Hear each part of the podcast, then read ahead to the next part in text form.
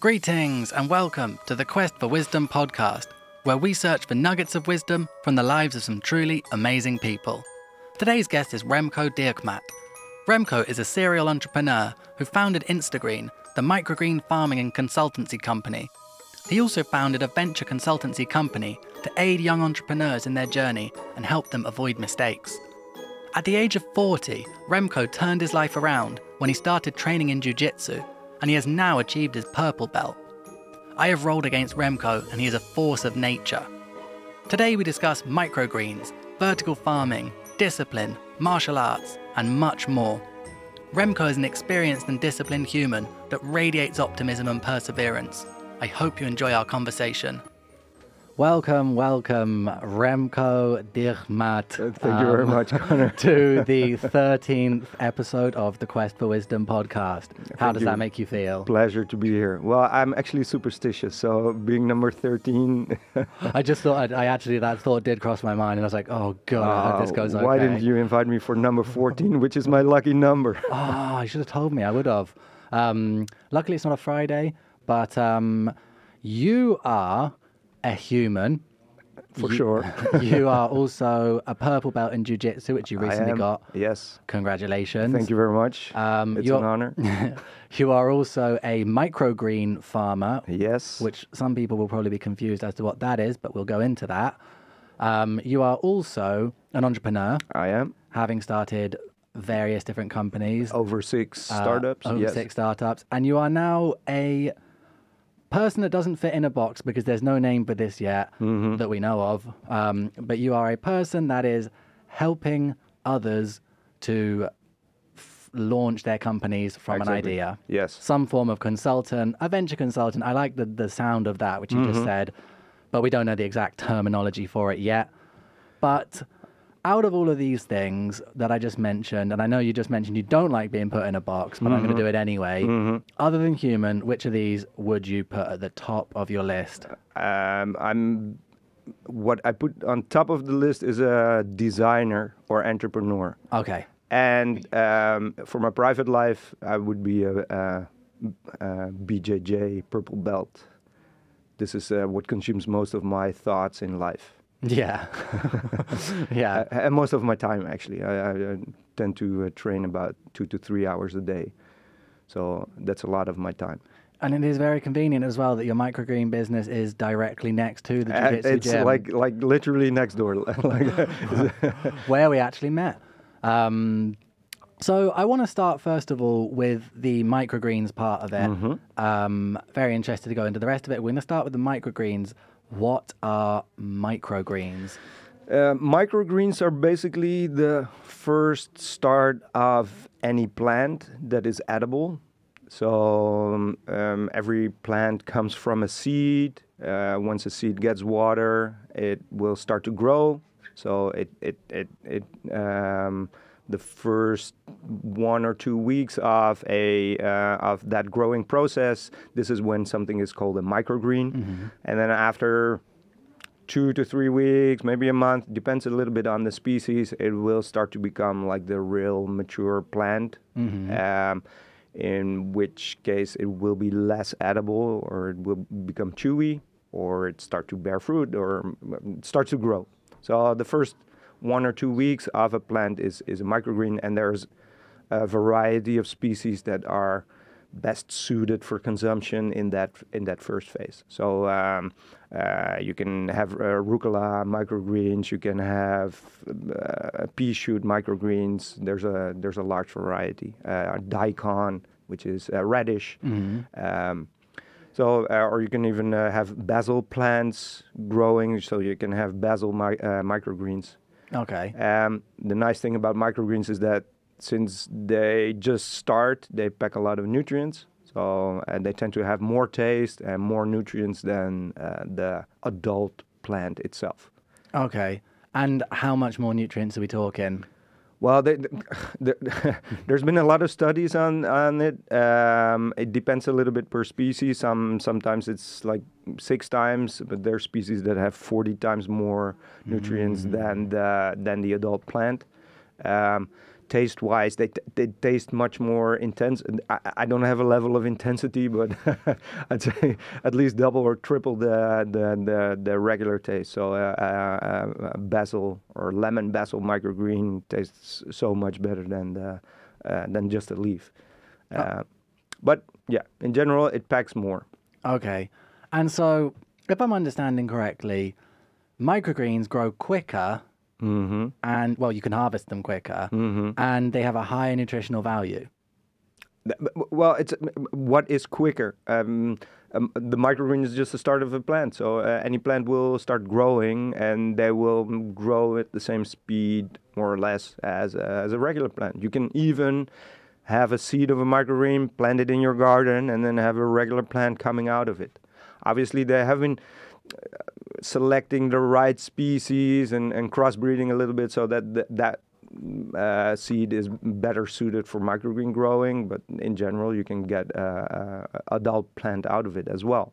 So that is sometimes uh, sometimes we have plants uh, that we that, that we weren't able to, to sell or uh, that we forgot about, and then we just put them in the in the garden or in a, on the balcony, and then they will keep on growing.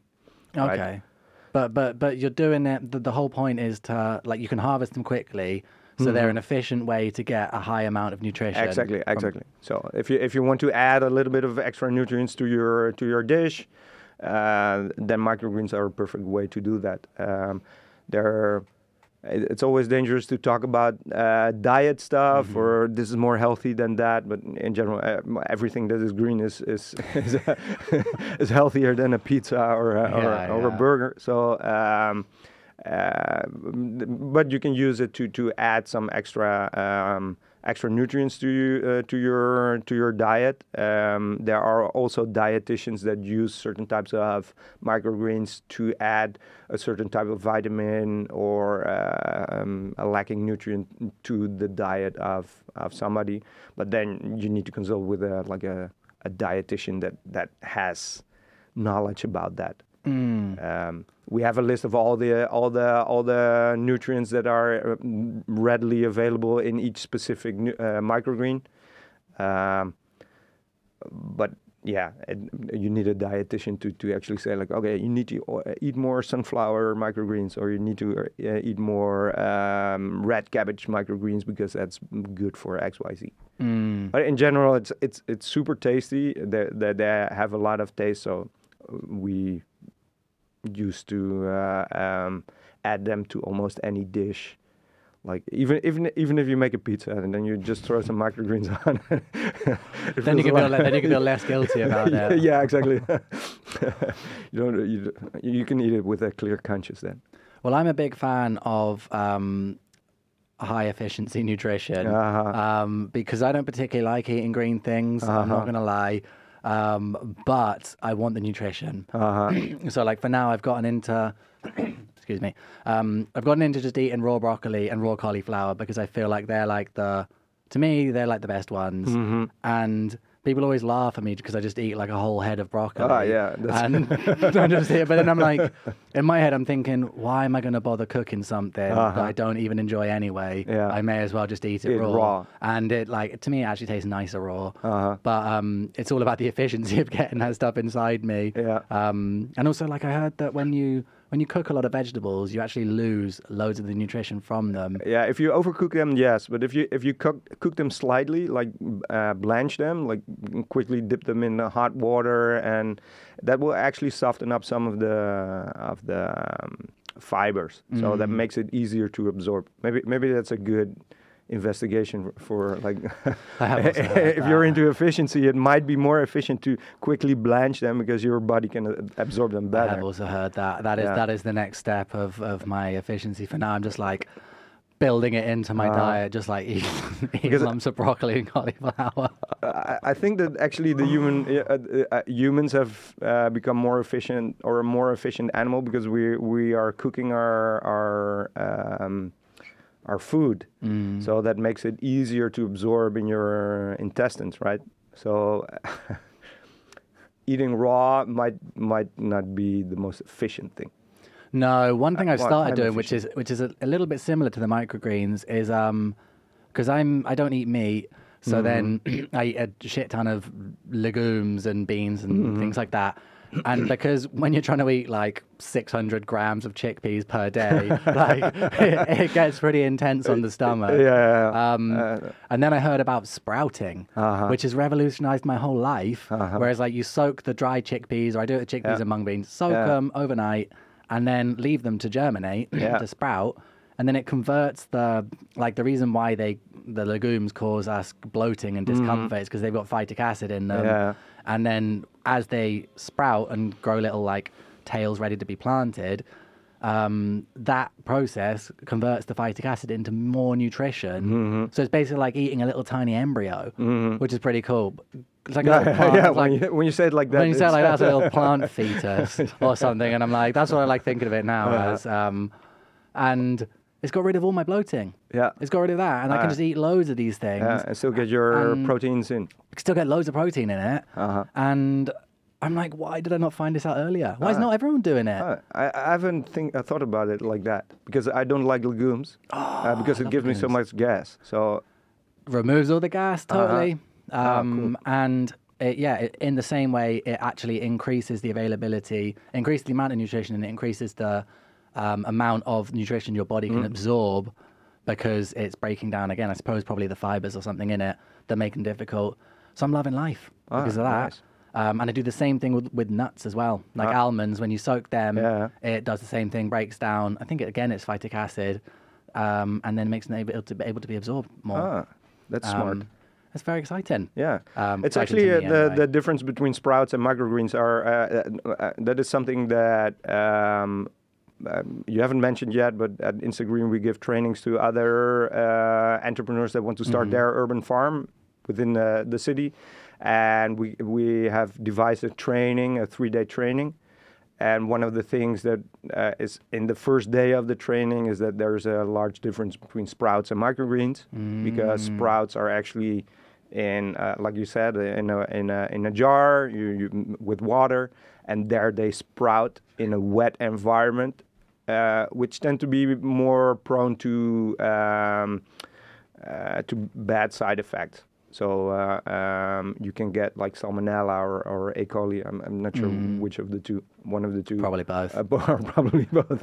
So um, if you don't control it, if you don't wash your water regularly, then then uh, there's some negative side effects. Whereas microgreens are grown like they call um, th- th- they're dry uh, growing. So it's only the root that is in water or in a in a substrate with uh, which contains moisture, but the rest of the plant is dry, so it won't it, it, it won't get those bacteria on it. Um, so that's a difference between sprouts and microgreens. Okay. And um, we need to just backtrack a little bit. So your company Instagreen, Mm-hmm. You took me in to see the because people probably are uh, confused now still about what microgreens are. Mm-hmm. Um, you took me in to see your what do you say A laboratory? vertical, far, a vertical farm, A vertical farm. indoor vertical farm. indoor is what it vertical is. farm, which was really cool because I I'd heard about vertical farms and I'd seen them on Mm-hmm. the internet and stuff, but I'd never actually seen one. Um, and to me, obviously, the, the the microgreens they're in like a little kind of like almost like a takeaway box, isn't it? Like Yeah. Mm-hmm. that sort of size, and then it's basically like just looks like grass really growing on the top Yeah, of it, yeah. more or less. There's different colors, wasn't it? Slightly. Yeah, yeah, it depends on the microgreen. There, there's different colors of microgreens. Uh, what we do is we um, we grow everything not in soil but in cellulose uh, because that's more hygienic. So what you have, you um, something that's called a cup. It's a it's a holder for microgreens. It's the way that we that we sell them. Uh, it's a 11 by I think eight and a half centimeters wide uh, uh, PLA cup, which is biodegradable, and there we add a layer of cellulose, and that we moisten. It becomes a sponge for water, and there we put the microgreens on, and they start growing from there.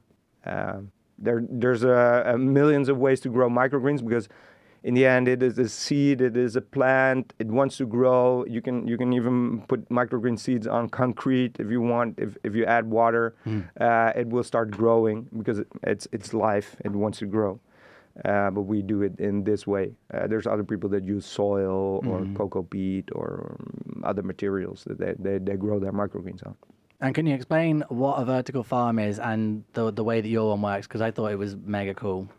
Well, uh, vertical farming actually, um, uh, what it does, it, it solves a couple of uh, problems that regular agriculture has. Uh, for normal agriculture, you need large plots of, of land, Mm, fertile land. uh, fertile land. Um, you need to water those. Uh, uh, you need to water it a lot because mm, uh, a lot of the water that you put on your land will actually evaporate or go down uh, uh, in the soil, right? So. Uh, it uses regular or conventional agriculture uses a lot of, of water and it uses a lot of space. So um, the um, in order to, to, to, to create agricultural land, you need to chop forests or whatever, and then and then make that flat and uh, work on that. So what vertical indoor vertical farming does is actually says like, okay, yeah, but what do you need to grow something? Um, you need a substrate where you can add your plant on. And since it cannot float in the air you need to put it on something. And then it needs to receive water and sunlight or light right so what if instead of having one large agricultural uh, field where you grow everything you, you just chop the field up and, and add those as layers on top of each other then you get vertical farming and you can all of a sudden produce in a much uh, smaller area the same amount of crops. Now, the second uh, handy thing is that you can actually do it in a building. Yeah. so you can protect the environment uh, where you're growing, and that reduces the uh, necessity almost to zero of uh, uh, um, uh, how do you say uh, pest removal, yeah, or pesticides or all the or fungicides because you're you can grow in a controlled environment. Um, so that so you don't need to spray your crops, um, and also you can recycle the water that is not absorbed via the roots. You can just capture that and and reuse it within the system. So there's a lot of uh, benefits to uh, um, vertical farming actually. And if you do it indoors, you can do it all in a controlled environment. It makes it slightly less natural, Yeah. or and it, it, it make makes it feel less natural because agriculture is not natural. It's in the world agriculture. Culture is everything that is created by man. So uh, even putting mice or or, or uh, wheat on a on a on a land is not natural. It's uh, na- natural would be to walk into a forest and and uh, eat berries and and eat whatever the forest or uh, the land gives you. So um, uh, this is just the second or the next level in in agriculture. And one of the things that I thought was especially cool was like the the recycling of the water. I think is mm-hmm. really cool. Mm-hmm. And so for so for people that are like, m- you know, maybe struggling to to imagine what this is like, it's like a big.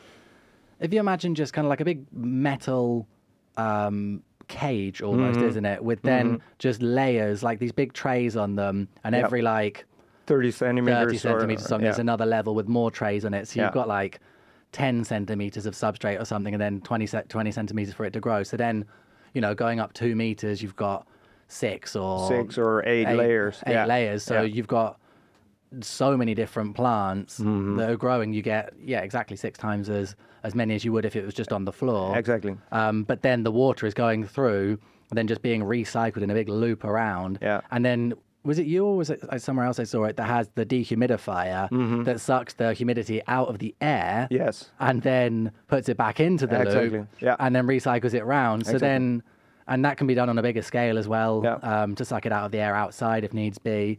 Um, which I just thought was so cool. Yeah. And I've seen some really awesome vertical farms um, growing all different types of plants outdoors Mm-hmm. Yes. even.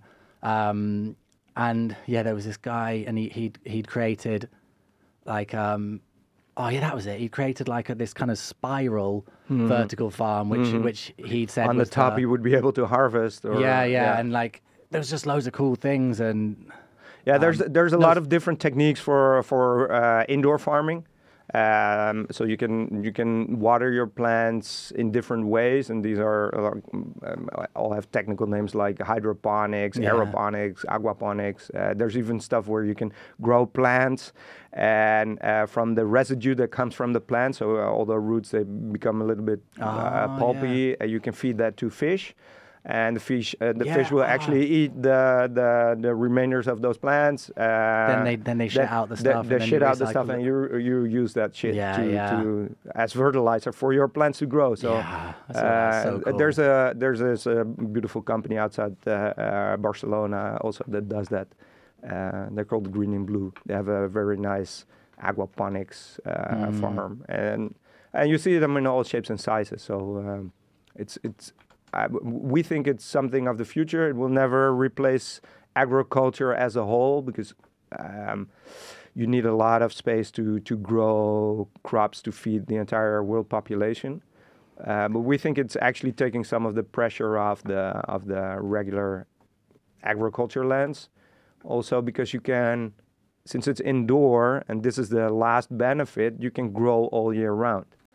So, unfortunately, now part of our conversation was lost due to us jinxing it for it being the 13th episode. But tune in for the second half of the episode where we will continue this fascinating conversation. When? I just, I think, I, just, I think I just hit the space bar and exited that. Um, but like, time lit- no, literally just then. Like, I literally just hit it then. Okay. Um, but yeah, so like they say to me that drinking and stopping, taking drugs, like that must be really hard, and going out and not drinking must be really hard. And it's like, it's, it, s- ma- taking the decision to stop is hard. mm-hmm. Stopping it is just requiring not doing it. Yeah. It's not necessarily that it's hard to not do it, but it's all the other stuff that comes round it, like going and socializing with people, and then you realize that you're awkward and socializing is difficult when you're not used to socializing without mm. drinking. It's like that's the hard part. Yeah. It's like the not drinking is like, eh, you know, sometimes you want to, but it's like that's fine. That's just a case of not doing it. Mm-hmm. It's it's like all the other things and like the unwinding of all like your your mental issues and everything like that coming to light. Like that's the hard part. The not doing it is kind of the easy part. Mm-hmm. Yeah. and like, and it's, it's kind of a strange question, but I don't know. Now I just, I don't know. Maybe I'm a bit of a masochist. I like now. I just like to make things difficult. Yeah. But it's like you know what you're saying about walking up the stairs. I just started, like on Sundays, um, with my housemate. We we do like our own little CrossFit thing, because at, at my gym they've got a CrossFit section, so you can go out there. And one of the exercises we do, we just do like a circuit of like six exercises, four reps, but like non-stop. So it takes like 45, 50 minutes. That's why when I arrived, I had gone home and showered, but that's why when I arrived, I was still pouring with sweat because it was really hard this morning. It was really hot. But one of the exercises that we do, and it's like, I think it's one of my favorite exercises, is you like with a big sack of sand. Yeah. It's like, it's only 45 kilos, Well, but then walking up this like quite steep, this like platform, Mm-hmm. um, this ramp. It's probably like 10 meters up and then 10 meters up, but you, you're going quite high. So it's kind of like walking upstairs, but with the bag on. The first times we did it, it's, it's pretty hard. This is the third time we've done it. It's way easier now. And that's only after three times. And like, when I kind of, when, when I think about challenges, I, I, with anything in life, I think of them like the gym. Mm-hmm. Everything's hard when you start. Yeah. You suck. Like when you first start going to the gym or doing any sport, generally you suck. And then it gets way easier really once you once you start doing stuff. once you do, start Yeah. doing it. This is something that I learned as well. Like, um, uh, like uh, when the first time I rolled with my with my professor Michael, uh, you know him as well. He's uh, um, he, he has a good amount of uh, body mass. He's massive. he's massive. so the first time uh, he's on top of you and uh, he starts crushing you, uh, crushing you, you want to die. Th- This is literally, the first thought. I'm going to die. And then you, and then you want to tap out, and, and you're tapping in, uh, and he says, "No, no, no. um, You learned the technique to get out. Just get out." And you're like, "No, no, no. You, y- your brain cannot handle uh, such stress, right?" And then maybe after 30 seconds he will let go and release a little bit of pressure but the second time he does it you're thinking okay hey i survived the first time i can maybe maybe i can use some technique to get out And then after a while, after you've been rolling for a couple of times and you've been crushed a couple of times, you think, oh, okay. I mean, it hurts. It's not fun. Uh, you do want to get out as soon as possible, but at least you can survive. So if you can take that pressure, uh, I, I remember that I had that realization when at work um, at, uh, uh, at the freelance project that I was doing. I- It was a bit of a hard time, and and the client was uh, giving a hard time, and I was getting stressed about it. And I thought, why am I actually stressed about this while I can stay or remain cool underneath a person that is crushing me, literally uh, uh, trying to kill me? Well, not trying to kill me, but it feels like that why can I stay cool under that circumstances, but in work not? So that is when I actually changed my chip. Like, okay, if I can remain cool under pressure in uh, jujitsu and somebody trying to crush me, I can do so in, in work life as well. So it it I, it, it gave me a, a good uh, like how to say like like a life philosophy or Yeah. a lesson like hey you don't need to stress you can you can survive you can uh, you can get out of the situation just use the proper technique yeah, yeah. Just use the Uh, proper uh, uh, technique. just use the proper technique and that that doesn't count only for martial arts but also for everything all the other things if you're in a situation that you don't like use the pro- proper technique and get out right uh, Yeah, I love that. I love this. It's, it's so nicely put. And it was, um, I had a similar thing like when I when I started performing, doing the comedy and poetry and stuff like that. And obviously, absolutely dying inside when I wasn't on the stage on the first time and for the first ten times. And now, I still am really nervous when I get up, Uh-huh. but it's like way less than the first time and the first 10 times. But like, it was the same thing as that. I thought to myself, if I can do this, everything else is easy because like public speaking for a lot of people It's is like it's really frightening like one of the most frightening things to do and it's like then i was like if i can just get comfortable doing this Mm-hmm. then socializing will be easy you know like business meetings will be easy um like just general life will be easy Yeah. but I, I it also got me onto realizing that you know, you see some people that you see are like really charismatic and they're really good at socializing or they're really good at being on stage or they're really good at sport. And you just think that these people are just like born instantly like that. And there mm-hmm. are some people who are mm-hmm. just naturally amazing at certain things. But most people But the majority practiced. isn't. The major- the the- most people have just practiced. yeah. Or like they've read a book about they've read a book about it or they've watched people online or they've, you know, actually paid attention watching how other people do it. Mm-hmm. Or they've just practiced. Yeah. And it's like, like I wrote like a small little piece about this yesterday that it's like talent. We're all we're all hoping that we've got innate talent Mm-hmm. in something. When in reality, it's just hard work and discipline Yeah. that gets you most of the way. Yeah. And if anything, sometimes a talent can be a hindrance because then you can you kind of think, well, I'm talented at this. Don't need to put as much Mm-hmm. and effort. then you make it, in." it, it, it- everything comes easy and then you Yeah. you don't put the work in yeah Yeah, and it's like it's just hard work and discipline. That's Yeah. basically it. yeah it seems to be a, like a, a podcast theme nowadays like uh, Discipline. discipline discipline discipline but it really is that way i mean how do you grow? Well by keep on doing something. And that's not always going to be like fun or it's not going to be it's not going to be like super duper every day but you just keep on going and then you learn how to solve whatever you're doing. Yeah, because I was, I, I did a performance back home, and some people came to watch me um, back in England, and then one of the people that was watching, they said to me, um, I was talking about like, you know, I have to write every day, and I made this thing to myself to write, you know, ten minutes every day before bed or whatever, and 10 minutes in the morning, um, and I'm doing it every single day, and I was, um, and I still do now. Um, and then they said, "Why are you making yourself do that? It's like, why are you doing it if you don't want to do it?" And I'm like, well, like it's not. If if it was just up to doing what I wanted to do all day, I would eat junk food and watch movies yeah, yeah. be on the beach all day and just do nothing. I was like, if that if that was like what just what comes easy and like natural to just do that. Obviously, you have to. If you want to be a writer and you want to be a performer and you want to be a businessman, you have to do that stuff, even if you don't want to. Sometimes, sometimes you really get motivation and you really love it. Sometimes you don't. It's like, who cares? No. like just do it like and then a year down the line once you've done that you know you'll have 10 pieces of writing or something or you'll have a purple belt or whatever it is it's like you just do those little Yeah. things and I wish, I think like the advice I would give myself if I was younger is, and stop trying to do really massive, big things. You know, like stop trying to make yourself write for five hours. It's like just write ten minutes a day. Exactly.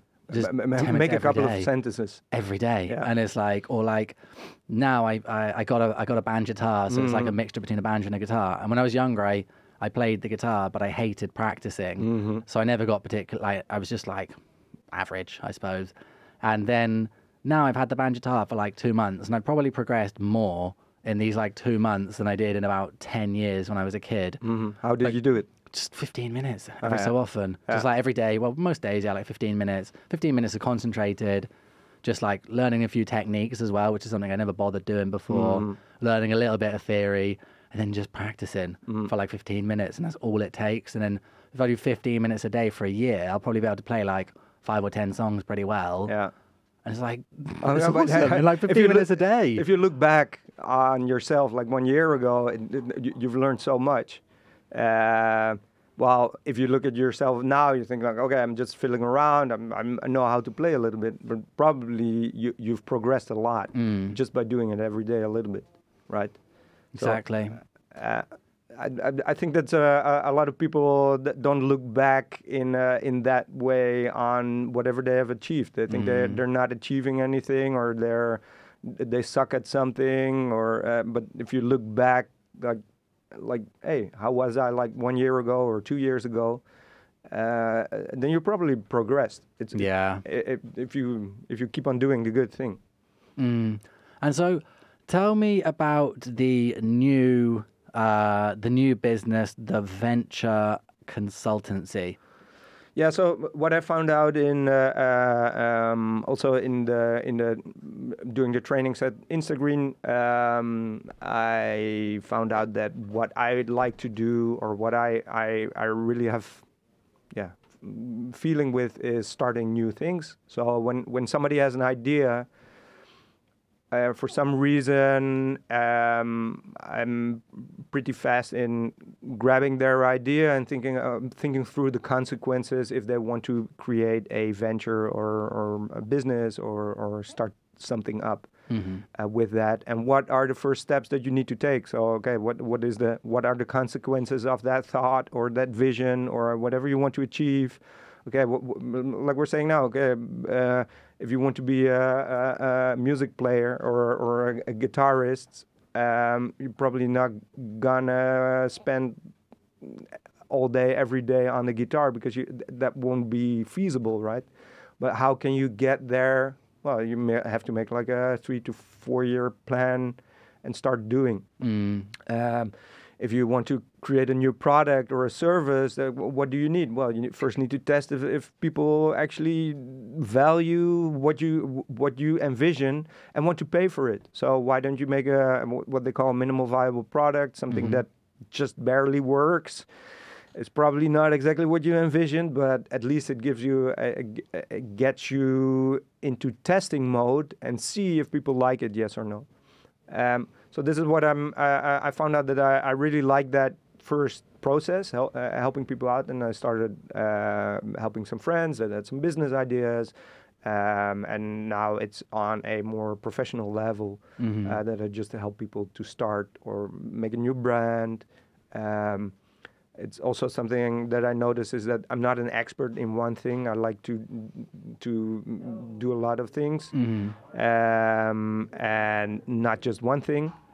So I'll be able to. I'm able to help with a lot of things. So mm, from grand vision to strategy, but also making, doing grunt work like building a website or or, or writing an email. um uh, template for your online marketing or whatever. So as long as it, it, it gets your idea from that, I wish I would have done something or I wish that uh, into the, hey, people are actually doing what I, I want to help them with. Yeah. Nice. So, how many clients have you had so far? Um, I just started to do this a couple of months ago, so I'm now like four clients. Um, and uh, actually, after this podcast, I'm going to another one. Uh, somebody who has an idea of of of a new business, and it just starts with a talk like okay what what what uh, what do you envision? How do you think you can help others? Um, if your main goal is to ah, I want to make money then obviously that's not going to work. Uh, everybody wants to make money. Uh, so if it would have been easy then uh, everybody would do it.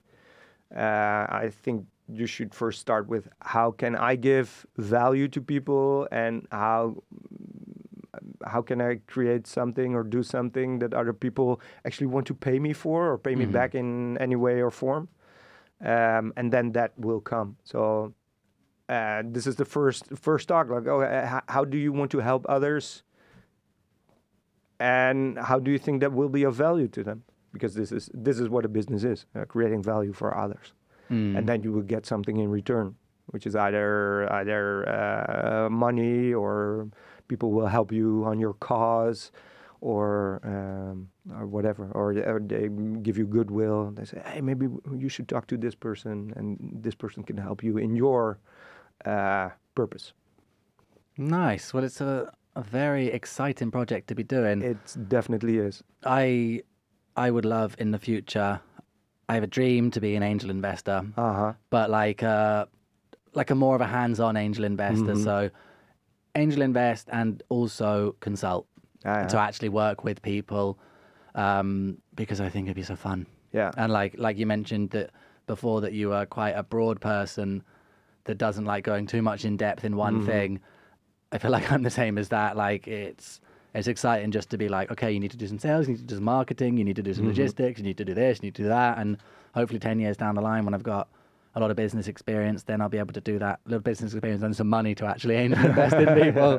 Then then I can do uh, that. and here the same counts. Like uh, th- m- m- maybe you should invest in somebody that you know that just needs 50 euros for for something. To uh, uh, maybe they need to invest in um, buying something on Wallapop because they like creating furniture and they Mhm. saw something on Wallapop for 50 euros and if they they do their magic on it it will be worth 200 euros but they lack the 50 euros this is already this is already this is the basis of investing Mm. uh, right so uh, start small you don't need already millions to invest and there's other ways to invest in people as well uh, and this is something that i do also is like i help other people to actually get started um, and sometimes I do that without getting value back or without getting paid yet because I know it's an investment from my side um, to get them running. And once they once they go, I know that they will um, actually come back to me and say, "Okay, hey, I'm,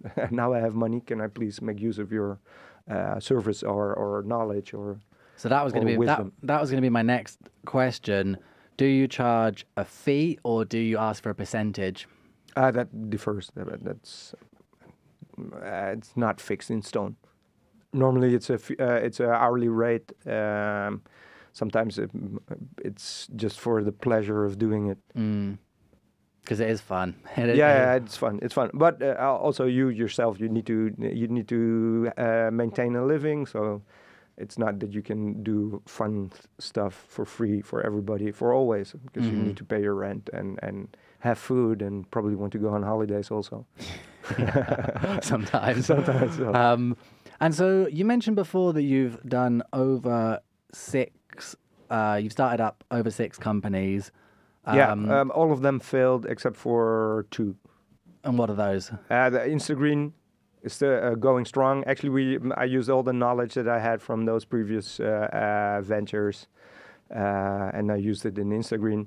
And I used to have like a, a um, uh, architectural visualization company that after uh, that went well, and but that I stopped because I after 12 years of doing uh, visualization, presentation, animation, all these kind of things, I I, I got too bored with it, Mm. um, and then I started like three startup companies in mobile apps, but uh, uh, for different reasons they all went down uh, very quickly. Um, so I, I got a lot of practical experience in, in failing, and uh, it actually give, gave me a lot of insight on how business works, or but how, how growing a, uh, uh, or building a business actually works. Mm. Um, and that's knowledge that we now also use in the training for Instagreen. Um, like, okay, don't fall into this trap, or don't fall into this trap, or. Um, what would you say were the main things you learned along the way? Uh, a lot of people especially engineers, they fall in love with the solution, not the problem. It's, and that's a that's a it's I a cliche. It's a it's a cliche, but um, you see that a lot of people invented something, but they don't know the purpose or the value of it yet. Yeah. And then they start looking for, hey, how can this what I invented mm, uh, be of purpose? And then I, I, I think that is the the it can be done, but it's very hard because you have to find a market. I think what I notice is it's it's easier to see a problem Yeah. that you want to solve because that that actually gives you a purpose Mm-hmm. and then finding a solution to that because if you do it like that then it gives you a lot of flexibility in the way that that you solve a problem uh, uh, just a practical example uh, for instance at Instagreen um, one of our core values or, or, or our vision was to uh, supply fresh and nutritious local food to everybody uh, on the on the planet Mm-hmm. and that started out as like, okay, we need to build a business here in Barcelona, and then once it goes well, we go to Madrid, and then we go to the other other cities in Europe, and then we and then we expand. So in the next ten years, we will expand to the entire world and, and have companies everywhere. Then the moon. Then, then the moon, Then then Mars. Mars, then the rest of the galaxy or the uh, Multiverse. multiverse. so um, obviously, at a certain point, COVID hit, and and and we start to realize that maybe our uh, we could do the same, not building companies everywhere around the world, but mm, training people on how they could start their company. So uh, uh, one of the core values of uh, um, of Instagreen is also impact above money. Doesn't say that money isn't important. Money is important, but we value impact a lot. Um, and so you m- might as well have the same impact, um, like global impact, by training others with everything that you know and and and getting them uh, have their have their companies kickstarted. Um, actually, does the same. It's the same uh, problem that you're solving, but the solution is different. So th- that is an example of how you should fall in love with the problem and not the solution. Because if you if, if you have the problem clear that you want to solve, then it doesn't really matter which solution as as long as it solves the problem. But it's it's very hard to think in in uh, in, in in problems instead of solutions. If, if, you talk to people like, okay, what is your problem? They immediately come up with a solution that they thought of, like, oh yeah, yeah, I think we should do it like this and this and this and this. Yeah, but you, I think you should first have the problem clear because then you can think out of the box and and look around for possible solutions.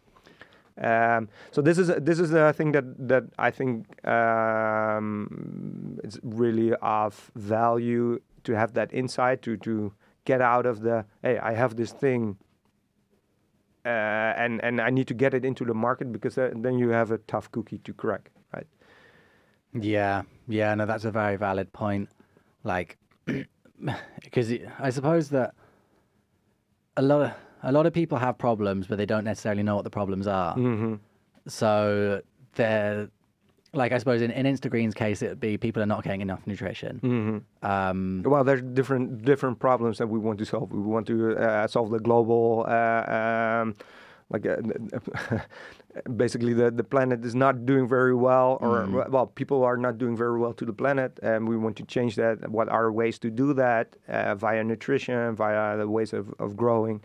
Um, so there there's multiple things that we want to solve with uh, with Instagreen at once. You and you we actually found a solution that is highly nutritional and healthy uh, because we wanted to uh, produce fresh and healthy uh, local food.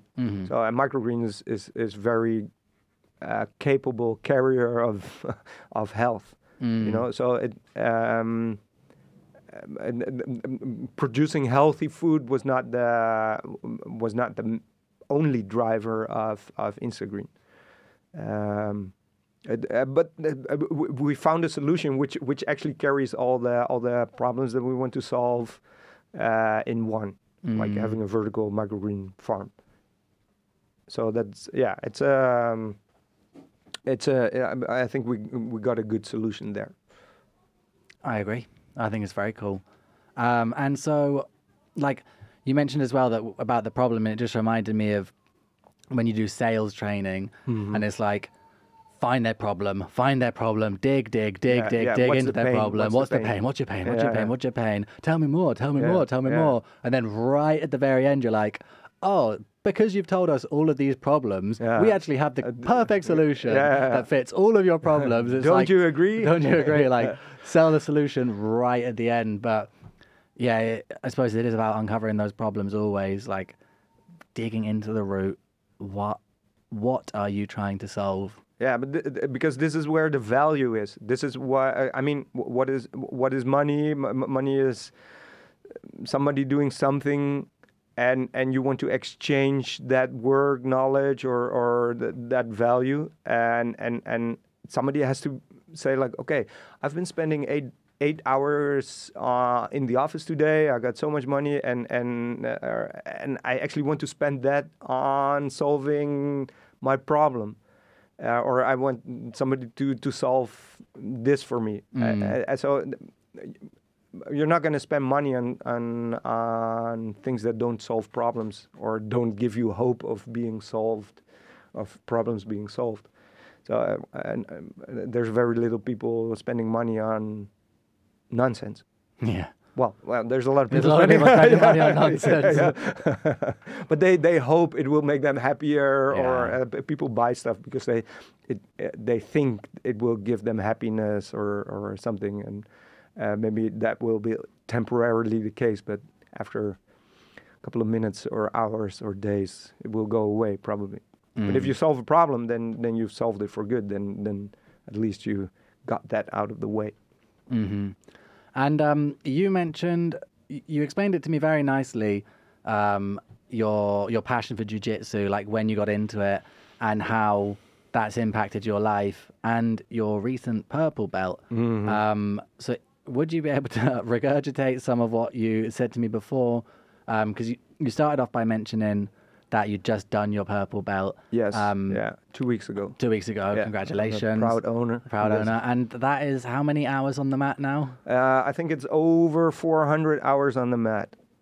400 crazy. or 600. I I I, I have a I've taken account of the of the hours and it's yeah it's more than uh, more than four to 500 hours. I don't have the book here, so I, I cannot check. But um, yeah, which I think is just is is awesome. Like we're talking about hard work and discipline, and Yeah. that's like you know martial arts are revered as one of the the, the top things for, in terms of discipline because it's you go in there, you're doing the same movements, you're practicing, it's strength, it's mental prowess, it's it's chess, it's everything.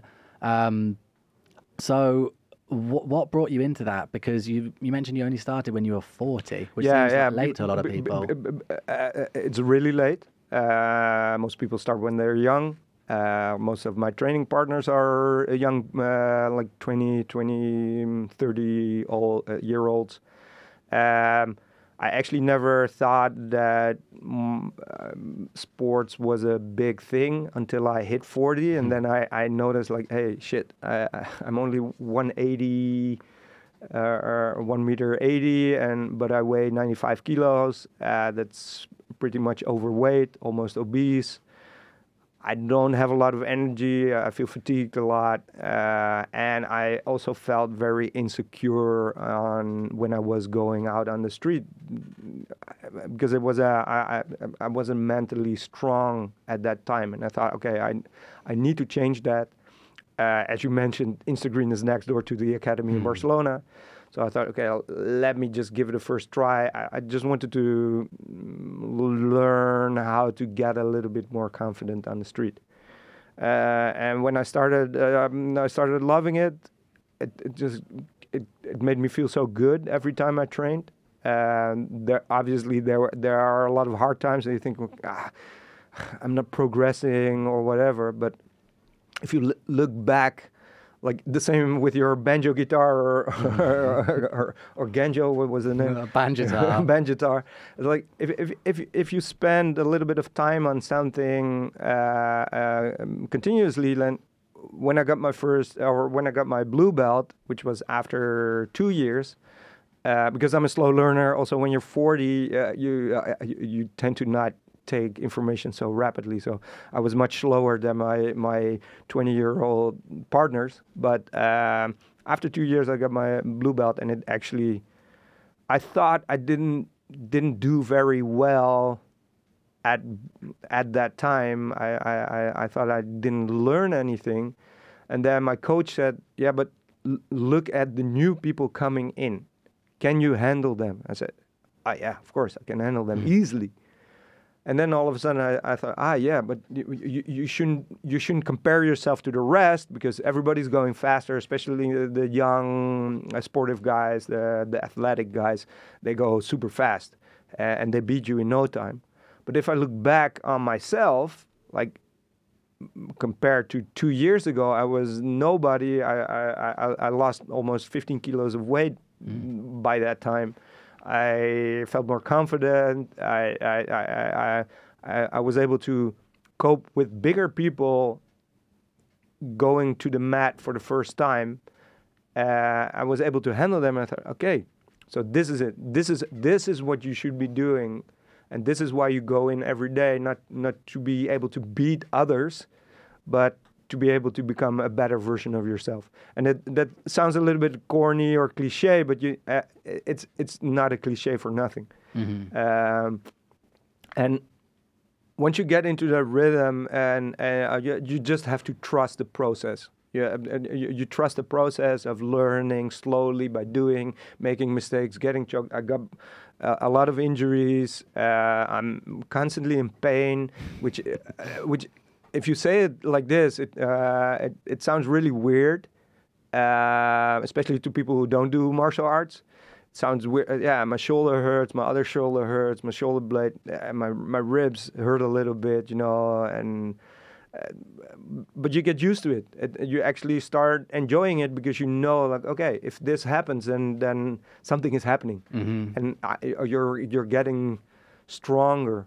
Uh, at the gym, there's this nice photo of a, very big guy, super strong muscle. uh, his arm muscles are as big as my my legs, you know, and it says um, strength is the product of struggle. Uh, and that, and that's really the case. If You, you, you, n- I notice now how I became much stronger mentally, physically, uh, and uh, as a character, as a person, um, through. Yeah, it's not only jujitsu. I also do Muay Thai uh, uh, now and again, and and um some other sports, but mainly jujitsu. so that yeah, it, it really got me got, got me out of my uh, actually a negative spiral that I was entering when I was about 40. Like, like they say, it's a midlife crisis. Yeah.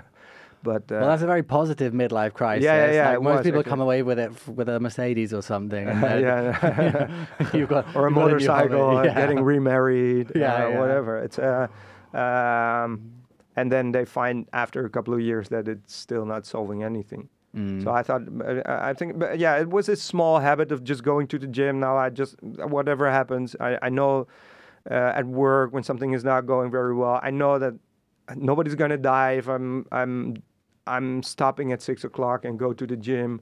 I actually am able to produce better results if I went to the gym yeah, yeah. because you're you're able to get your mind off certain topics because you need to be 100% focused on not getting punched or kicked in the face.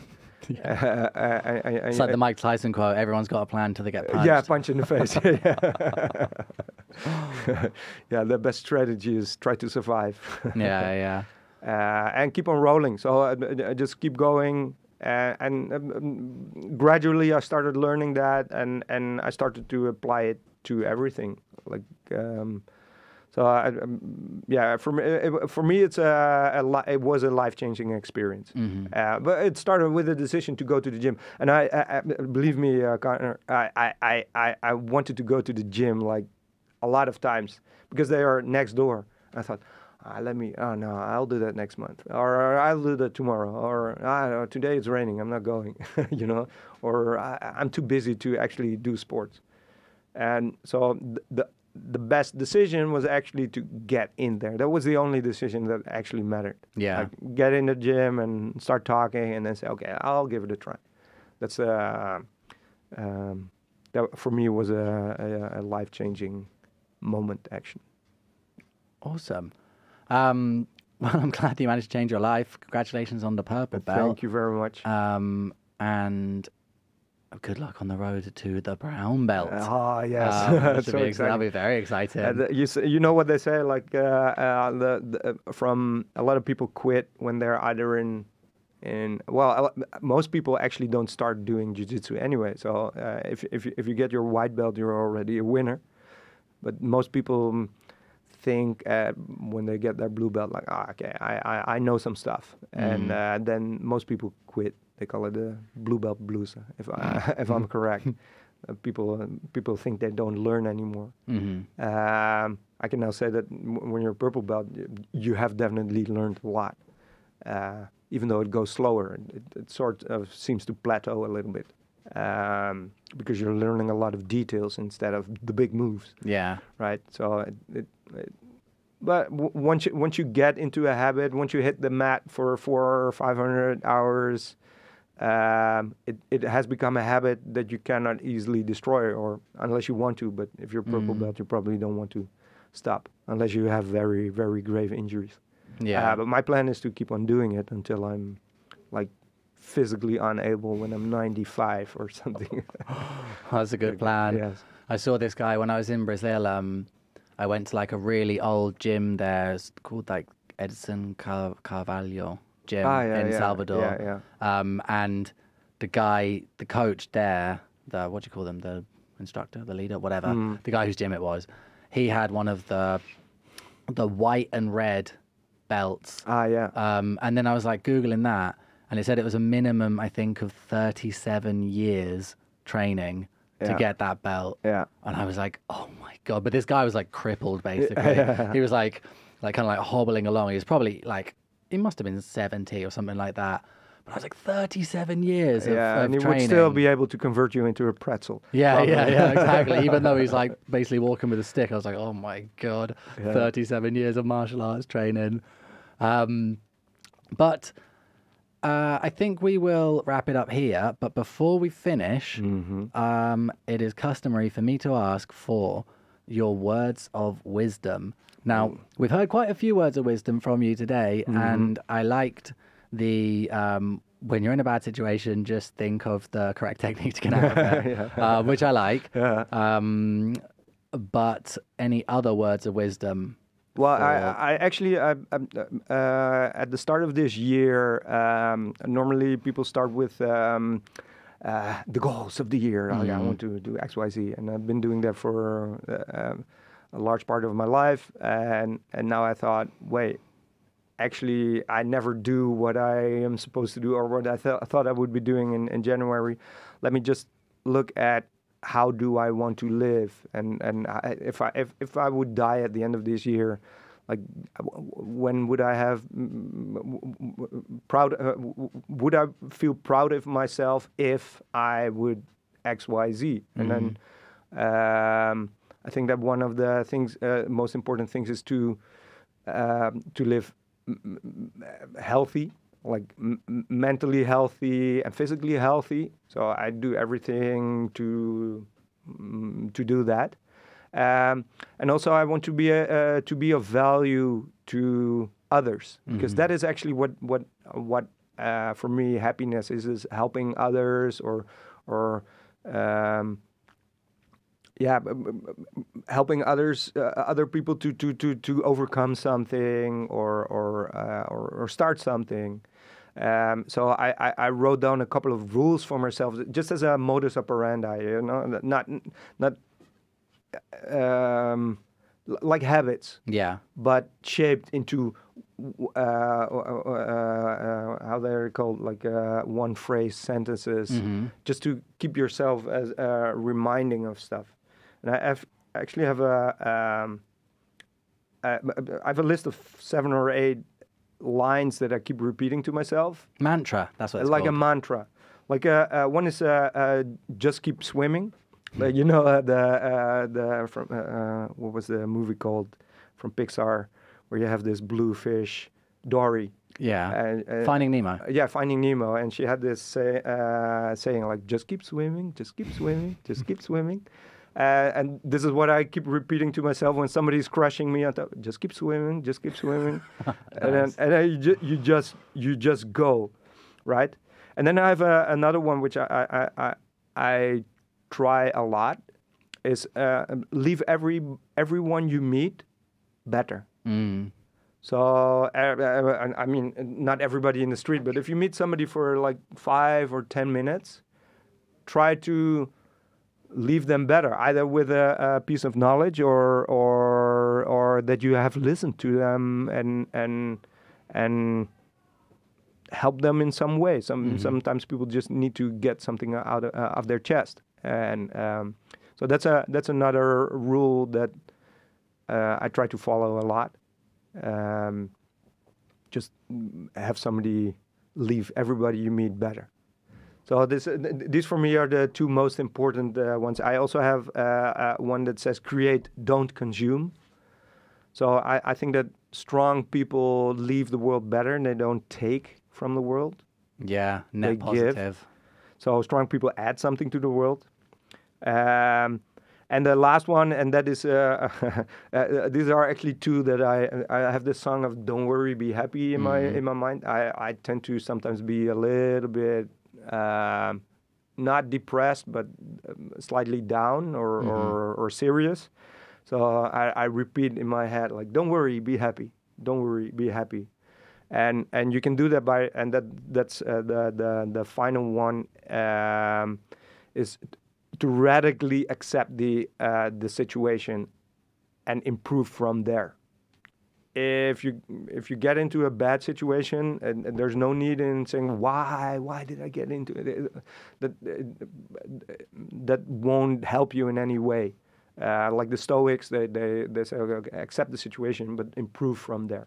So this is what I'm trying to do as well. Like, accept the situation as it is, as it is, not uh, uh, uh, uh, uh, don't accept it in the sense of okay, whatever, um, but try to improve the situation from there. But don't go th- overthinking it like w- why am I here and why me and uh, Why or- did that person do well, this I did thing? that. And Yeah, why has it happened to exactly. Yeah, yeah. yeah, yeah. So um, I think that for me has helped a lot. Okay, something bad happens. I mean, everybody get has bad stuff. Even even the people that you think are mega successful or the happiest people on the planet, they actually have shitty stuff happening in their lives. Uh, everybody has family members or friends that die, or, or accidents that happen, or things not going your way. Just accept it and try to improve it from there. Accept and improve. Accept and improve. And find the correct technique for getting out of shit yeah, yeah, situation. yeah, exactly. Um, okay, well, this has been an amazing chat. We covered a lot of different points, and I've been really happy to talk to you. There's also another tradition I have on the podcast, which mm-hmm. is I give you a little present. oh wow! Um,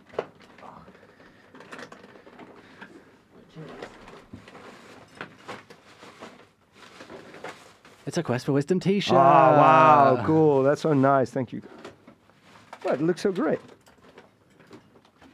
The quest for wisdom. So I am I am I uh, now uh, official member You're of the now an club? official, yeah, All right. exactly. You're now an official member of the coolest club on the internet. Ah, ah, thank you. uh, You're welcome. so happy. Um, yeah, I hope you've enjoyed it. I definitely did. Um, And looking forward to speaking to you again about stuff and keeping up to date with what's going on. And I wish you luck contact. in not luck. I wish you good fortune in all your projects. Thank you very much. Uh, thanks for everyone for listening. Farewell, everybody. Goodbye. Thank you for listening to the Quest for Wisdom podcast with your host, Connor Monaghan. If you enjoyed the episode and would like to support the show, then please like it, subscribe, and leave a review on whichever platform you are using. This small act is a massive help and is hugely appreciated. You can find more information about all of our guests on thequestforwisdom.com and follow us at The Quest for Wisdom on Instagram, Facebook, and Twitter for exciting updates. We also have a Patreon account for anyone who would like to contribute towards the running of the show. Finally, I would like to thank the Comedy Clubhouse in Barcelona for allowing us to record here and for their ongoing support. If you are ever in Barcelona, make sure to check it out for daily shows of comedy and performance art in English. Farewell for now.